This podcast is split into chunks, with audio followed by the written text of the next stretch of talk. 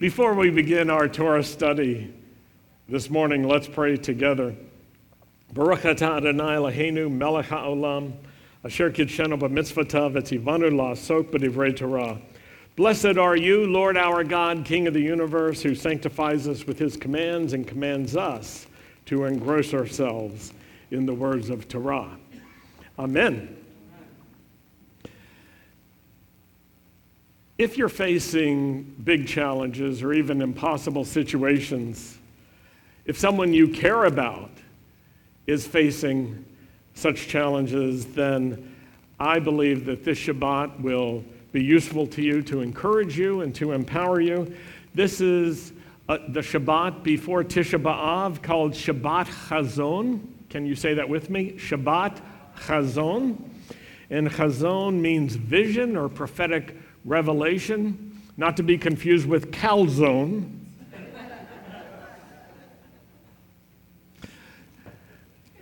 Though with pizza today in the Oneg, one day we'll have Shabbat calzone, I, I believe. We'll fold over our pizzas, but this is chazon, chazon. Without chazon, the people perish, or they cast off restraint. Shabbat Chazon is useful to us, and I want to, I want to strengthen your vision by giving you some practical ways to approach prayer and to pray in certain ways that can be useful and effective for you when you're facing challenges or you're facing impossible situations. I, I remember a time close to 40 years ago when the Lord stirred up faith in me for impossible situations. And so we had many people, this is back when I lived in Roanoke, Virginia, and we had many people who were facing impossible situations, and for some reason, faith was alive in me and stirring, and I was praying for them, and we were seeing breakthroughs occur. And then I started praying, Lord, give us impossible situations, and I did not put any conditions on them, which later turned out to be uh, regretful for me because I had faith for other people's impossible situations, and then the Lord started giving me. Mm-hmm. Yeah, impossible situations of my own. And I don't know about you, but you may have faced that kind of situation too, where you found it easier to pray for other people's difficulties, but when it was time to pray for yours, it could have been a challenge. And so I, have gone through times like that where I had situations that I thought were impossible, and I had to deal with the Lord to learn how to pray and how to press into Him. And in fact, I think each one of us may face this kind of challenge in our walk with God. We have to discover how to pray in different kinds of situations. And I want to also tell you this morning about four useless ways to pray. You, you probably won't hear that anywhere else. But I've discovered some really useless ways. Ways that just waste time and energy. And so I want to alert you to these so that you can avoid uh, doing stuff that's not going to move you forward at all. Moving forward during times of challenge requires preparation. And the heart has to be prepared, the mind has to be prepared. And that's why I want to talk to you today about what I call kadima prayer. Say kadima. It's a word that's familiar to many of you because we use it often. Kadima is Hebrew for forward or charge. And it is the topic this morning that I want to focus on praying in a way that moves you forward. And when we're facing a new challenge or even an impossible situation, a problem that may seem too big for us, or in fact is too big for us, We have a secret weapon. We're not on our own. We can pray. And it's not that all prayer will actually move us forward, some won't. And we don't want to waste time, we don't want to waste effort on useless prayer. We'll talk about that in a few minutes, but we want to begin in the book of Deuteronomy, in Hebrew, Devarim. Can you say that with me? Devarim. It means words. And Deuteronomy is a copy of the law or a second law. It's a repetition, it's Moses' review. And Devarim, which gives us a focus, you could say, the words the Lord gave Moses. That's one of the ways of, of uh, looking at this book. Moses reviews the promises of God. He reviews the challenges that Israel has already faced. He reviews the faithfulness of the God of Israel so far. And he wants to prepare for the challenges that are ahead. And he has hope. He has hope that the people will get their attitudes and perspectives right, especially the younger generation, those who are going to go into the promised land, because the ones who had been in slavery and came out of slavery are not going into the promised land. It's the new generation that is. And so they need hope as they see this change taking place. And they also need to get their hearts and minds right. So, young people um, have to focus on what's ahead as well. It's important for everyone to get their emotions and their feelings right together with their thoughts and with their understandings. So, with that in mind, let's go to Deuteronomy chapter 1, verses 28 through 33. And Moses recalls that 12 spies went into the promised land, and 10 of them came back with a bad report, too. Joshua and Caleb came back with a good report. And they, in fact, those two will go into the land, but the others would not. The 10 who came back with the bad report is who Moses is referring to when he says in verse 28 Our brothers made our courage fail. When they said, The people are bigger and taller than we are, the cities are great and fortified up to the sky, and finally we've seen the Anakim, the Anakim, the giants there. Verse 29, Moses says, I answered you, don't be fearful, don't be afraid of them. Easier said than done, isn't that true? Verse 30 Adonai your God. Very important piece of language here. It's not just Adonai who is God, it's Adonai your God. And it's important when you're facing challenge, when you are looking at the future to to recognize that your God is watching over your life. Adonai, your God, who is going ahead of you. Isn't that interesting? He will fight on your behalf just as he accomplished all those things for you in Egypt before your eyes. And likewise in the desert, where you saw how Adonai, your God, carried you like a man carries his child. Along the entire way you traveled until you arrived at this place.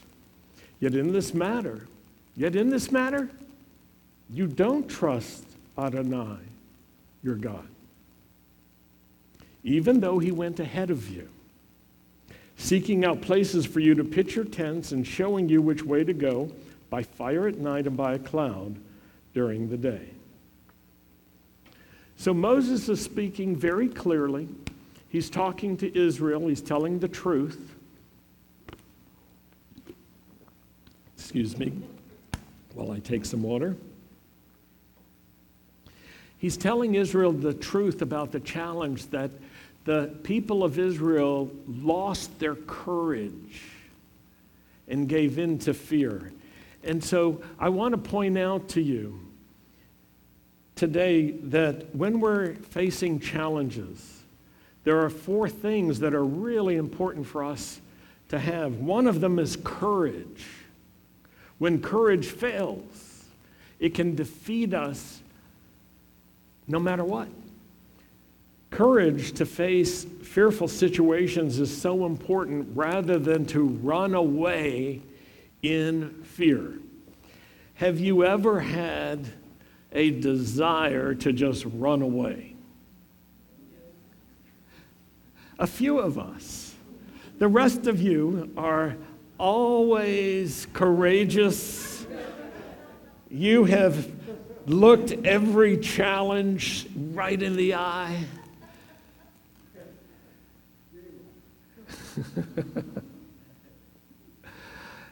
Let's be honest with ourselves. There have been times, for most of us, when we just said, you know what, I can't. Or when we thought, I, am afraid and there's a good reason. Because we know something about the Bible. When God says, don't be afraid, there's a reason. The reason is there's something to be afraid of. But there's another kind of fear that we have access to that is different than the fear that can paralyze us or cause us to run away. I think we've got to get our monitors um, somehow turned off. Thank you, Eric. We're getting a little feedback. I was going to say kickback, but that's something else.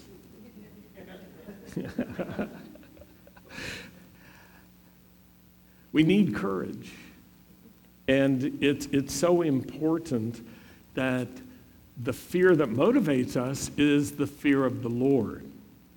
Because the fear of the Lord is the beginning of wisdom. And the fear of the Lord presses us into God. The fear of the Lord helps us stabilize ourselves in uncertain times. The fear of the Lord draws us closer to Him rather than causes us to run away from Him. And with the fear of the Lord, we can also add something else, and that is faith. The kind of faith that is, is not doctrinal faith, it's not theoretical or abstract faith, it's trust. It's trusting in God who is faithful. So we need not just courage, we need faith and courage. We need confidence in Hashem, trusting in the Lord. And we want to have the courage and the faith, even in challenging situations, where we can talk to the Lord and, and we can tell Him why we trust Him. This is very important. When we express our faith, when we express it to Him, our faith actually gets stronger. This is true. In, in the same way, if you tell your spouse that, that you love him or love her, your love gets stronger. If you tell your children that you love them, your love and their love gets stronger. Saying it, hearing it when it's true, has power. Out of the abundance of the heart, the mouth speaks, right? So if it's really in our hearts, we can say it and we can say, Lord, I trust you. I trust you, Lord, and here's why. And we can remind ourselves that we trust him and that he's trustworthy. Now, it's not trusting in our faith. I'm not talking about that. I'm talking about trusting in the Lord. There's a difference. We can, we can trust in prayer. I'm not telling you that. We can trust in scripture study. I'm not telling you that. We can trust in worship. I'm not telling you that. I'm telling you something else. The Lord is who we can trust. And because the Lord is trustworthy, we can pray. Because the Lord is trustworthy, His word is true. Because the Lord is trustworthy, we can praise Him in all situations, right? But there's a difference between trusting in our religious disciplines and practices and trusting the Lord. Courage and faith together with hope. Moses said something about how hope hope was, was being lost in the people. And it's important for us to, to stir up hope, courage, faith, hope. Hope, what is it? It's the positive expectation of a future good. We hope for what you don't have. Have you ever lost your keys and hoped you would find them? Me too. But I have my keys right now.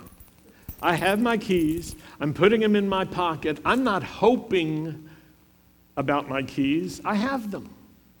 We only hope for what we don't have. The fourth thing that we need courage, faith, hope we need desire. You got to have the want to. If you don't have internal motivation, if, if you don't really care, everything else won't lead you to prayer.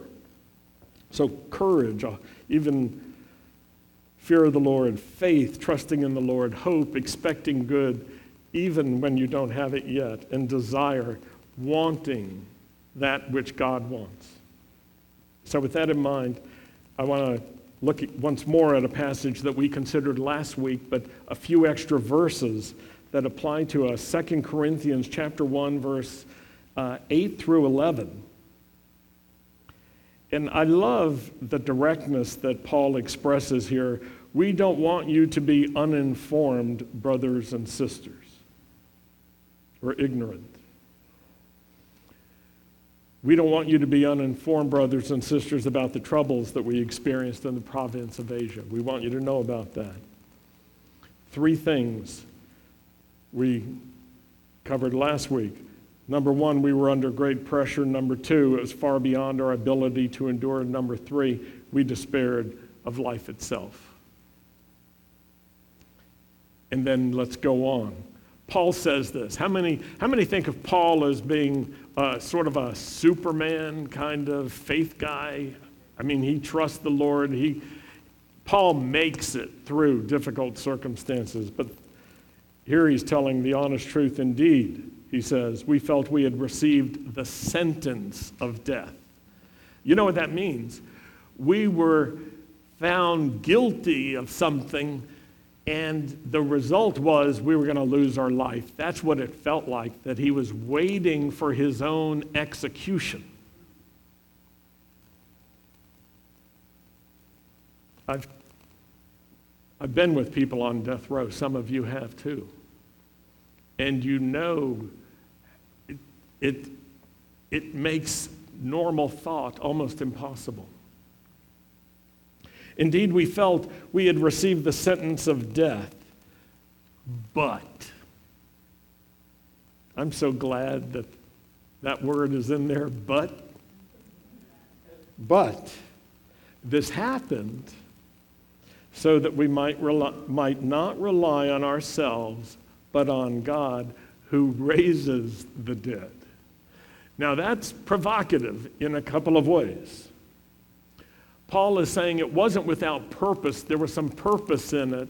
We got to the end of our strength, of our mental health, of our emotional capacity, of our spiritual um, ability. We were beyond ourselves. The pressure was so great, it was beyond our ability in every dimension beyond our ability to endure. And so we couldn't rely on ourselves. There had to be another solution. We had to rely on God. On God who raises the dead.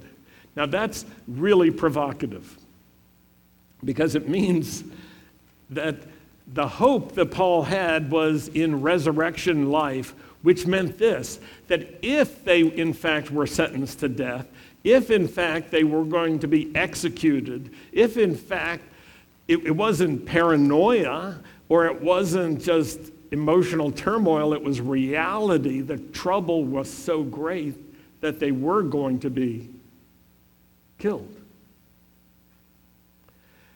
Then Paul was saying, We can't raise ourselves, but we serve a God who can raise the dead. And so our life may appear to be over because our life in this world would be over, but not our life with God. He raises the dead. That's provocative. There are some times where you have to find hope wherever you can. One of the one of the ways that people understood the faith of Abraham when he was about to sacrifice Isaac is this that he believed that God would raise Isaac from the dead after he was sacrificed. Abraham had to come up with some way, some way that his faith in this reality he was facing would work together. Same for Paul. We couldn't rely on ourselves, we had to rely on God. Not just emotionally, not just to feel better, not just as a uh, therapist. You understand what I'm saying? It, therapists are good. But God was more than a therapist for Paul. And then let's go on. Paul writes, he has delivered us. See, this is where the proclamation of the word of reality is so important. He has delivered us from such a deadly peril. He has delivered us. Say that with me. He has delivered us. Have you ever experienced God setting you free from some peril? delivering you, rescuing you? If you have, wave at me so I know who I'm talking to. He has delivered us. And He will deliver us again. Let's say that. He will deliver us again. Now, has delivered us, that's speaking of the past tense. But this looks like it's future it's actually speaking to their present situation. He will deliver us again. The situation that we're facing, the challenge we're facing, the challenge you're facing, He will deliver us again now, in this present time. And then, third, on Him we've set our hope. Hope. Who am I talking to here today? We set our hope courage, faith, hope. Hope. We've set our hope. Our hope that He will continue to deliver us. Do you see how courage and faith and hope work together?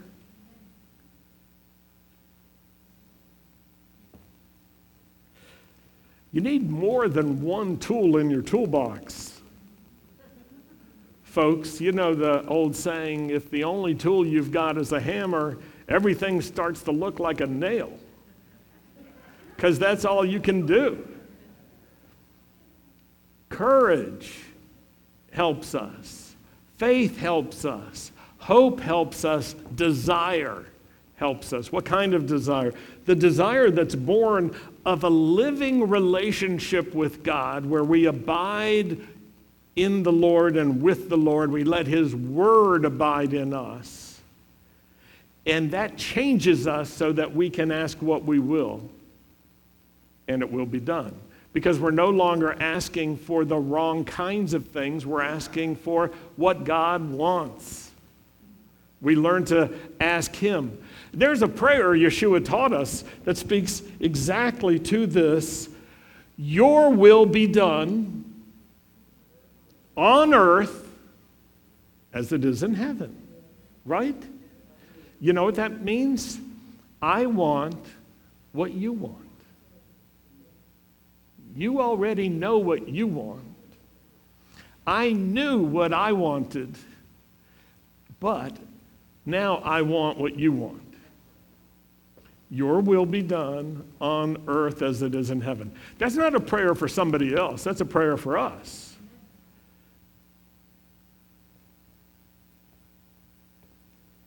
On him we've set our hope that he will continue to deliver us. And here it's interesting, it's not just deliver me, it's deliver us. Paul is talking about we and us, that we have something together about our, our future because of God having brought us together. And then he points in this interesting direction. On him we've set our hope that he will continue to deliver us as you help us by your prayers. You have a part too. Help us by your prayers. And then many will give thanks on our behalf for the gracious favor granted us in answer to the prayers of many.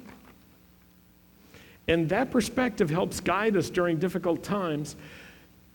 As well, it helps us when we're praying for Israel and for the Jewish people, and when we're praying with Israel and with the Jewish people. There's a difference in praying for and praying with. We're right now at the end of the three week period that is called Three Weeks. That's one of the names. Another name in, in Hebrew is Bein Hametzarim, between the borders, or it can be translated dire straits. But between, between difficulty. And this three week period is a time of grieving for the destruction of the first and second temples in Jerusalem. And it starts with the 17th day of the Hebrew month of Tammuz, where many tragedies are recorded to have taken place. That's the date that's traditionally associated with uh, Moses breaking the original Ten Commandment tablets when he came down from the mountain and saw the Israelites were worshiping the golden calf. And it was the date associated with the, the Roman occupiers forbidding sacrifice to be made in the second temple in 69 in the Common Era. And in the following year, the walls of the old city of Jerusalem were, were breached, and that attack led to the destruction of the temple three weeks later at Tisha B'Av. So, this period of three weeks, Bein Hametzarim, is a time of mourning. However, and there is an important however, it's not a time of despair. Now, we mourn together with all of Israel, and we pray for comfort to be poured out. And here's why Yeshua said, He taught us this Blessed are those who, who mourn. They will be comforted. And we learn to mourn, not to suppress not to deny, not to push down. We take Yeshua's teaching seriously. There's comfort for those who mourn. Now, after the fast of Tisha B'Av, which starts tonight at sundown and goes until uh, Sunday sundown, it's time to shift mood. So after that, the name of the month, Av, is, is transformed a bit. It's called Menachem Av. Say that with me. Menachem Av. Menachem means comfort or comforter. And Av means father. And, and so you could put these two together and say Menachem Av means the father, the comforter, or the comfort of the father. And it's also for those of us who are disciples of Yeshua, Menachem Av is also a reference to the Holy Spirit. So there's a shift, and this gives us a lot to meditate on. It gives us a lot in addition to the mourning and the sadness. It points us in another direction that we get through that because of the comfort that our Father has for us. So, with that in mind, let's, let's look at the topic of Kadima prayer one more time, remembering that Kadima prayer combines faith courage, hope, desire. It puts all those together. But not all prayer will really move us forward. So, four quick kinds of prayer that won't move us forward. The first one I call double minded prayer. James says the double minded person should not expect to receive anything from the Lord. So, what's double mindedness? It's when we can't decide do we trust the Lord or not. If we've decided we don't trust the Lord, asking, gimme, gimme, gimme, it doesn't make sense. It's double minded. If you need wisdom, ask for wisdom. Ask the Lord for wisdom. He does not find fault with those who ask Him for wisdom. If you don't know what to do or how to pray, ask Him. It's a good thing to do. Don't be double minded, though. Trust the Lord and don't just bounce back between trusting and not trusting. You can have questions, you can have emotions, you can have uncertainties, and still be trusting the Lord.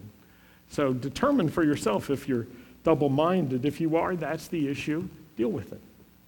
Now, there's another kind of prayer I call generic prayer.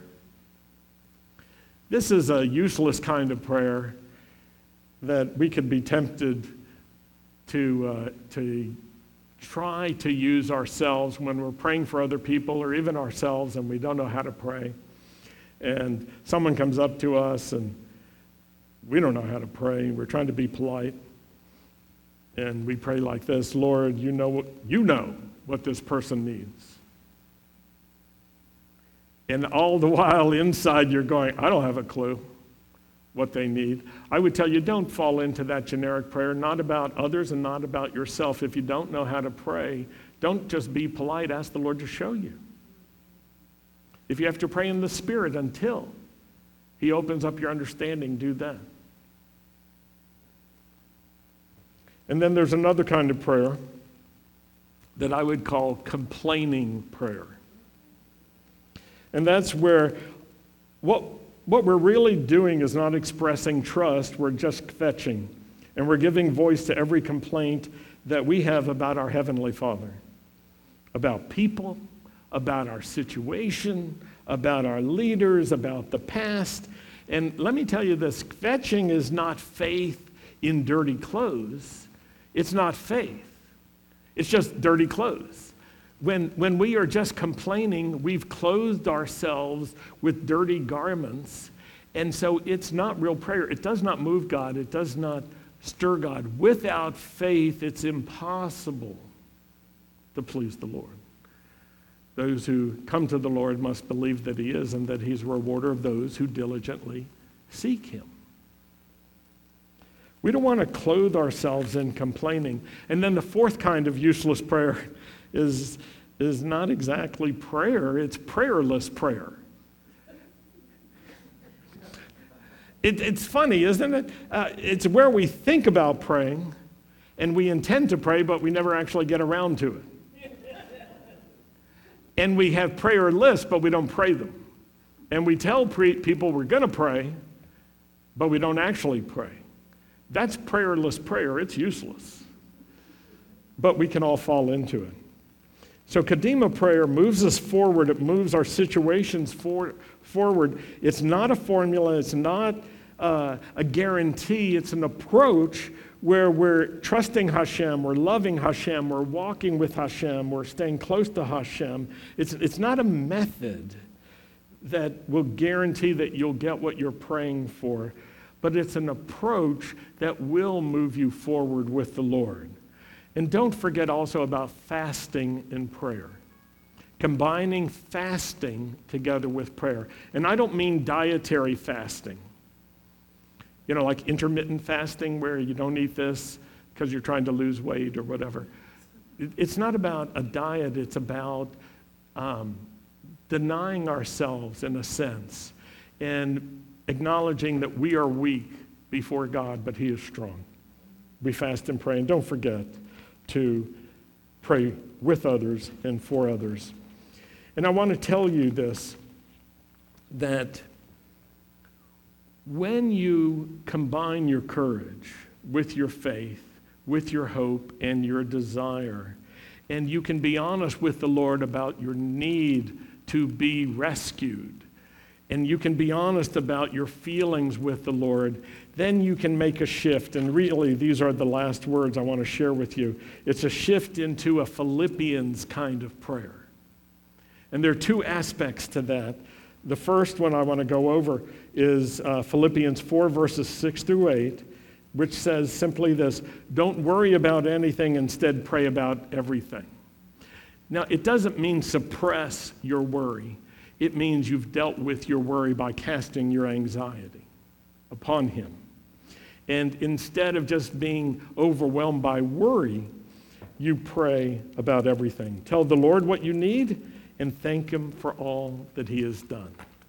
And then you'll experience Hashem's peace, which exceeds anything we can understand. His peace will guard your hearts and your minds as you live in Messiah Yeshua. And now, dear brothers and sisters, one final thing fix your thoughts on what's true and honorable and right and pure and lovely and admirable. Think about things that are excellent and worthy of praise. You can do those things when you've moved through and into this position. Don't just jump there. If you've got anxiety you've got to deal with, deal with it before the Lord. If you've lost hope, deal with that. Be honest with the Lord so you can get to this place.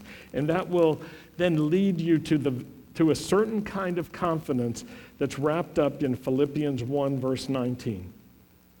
I know that this difficulty will turn around, and I will be rescued and delivered because of your prayers and the provision of the Spirit of Yeshua, the Messiah.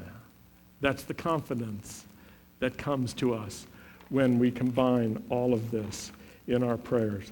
So let's pray. Lord, we thank you that you can give us that confidence. We thank you that you can bring us through everything we need to move forward with you. We honor you. We say, Baruch atah Adonai Eloheinu melech haolam hatov v'hametiv. Blessed are you, O Lord our God, King of the universe, the good one and the doer of good. In Yeshua's name we pray. Amen. So, would you please rise? We're going to close with Aaron's blessing. And if it's your custom and protocol to stand with someone, please do. If you need to keep protocol distance, let others around you honor that. And those who might hear this by podcast later, thank you, Aaron, for coming close those of you who may hear this later, would you consider standing with us financially? And if this live stream is or podcast is a blessing to you, would you consider blessing our ministry? All the information is at bethisraelnow.com slash giving. So let's close with Aaron's blessing. Yivarechacha Adonai v'yishmarecha. Ye'er Adonai panavelecha v'chunecha. Yisa Adonai panavelecha v'yasemlecha shalom. May the Lord bless you, keep watch over you, guard and protect you. May the Lord cause the light of his face to shine brightly upon you. May the Lord be gracious to you with all of his favor. May the Lord lift up his face to you and give you his peace in the name of Yeshua, the Prince of Peace. Amen. Amen. From Sandy and me, from Cantor Aaron, the whole Beth Israel team, thanks for joining us today. Shabbat Shalom.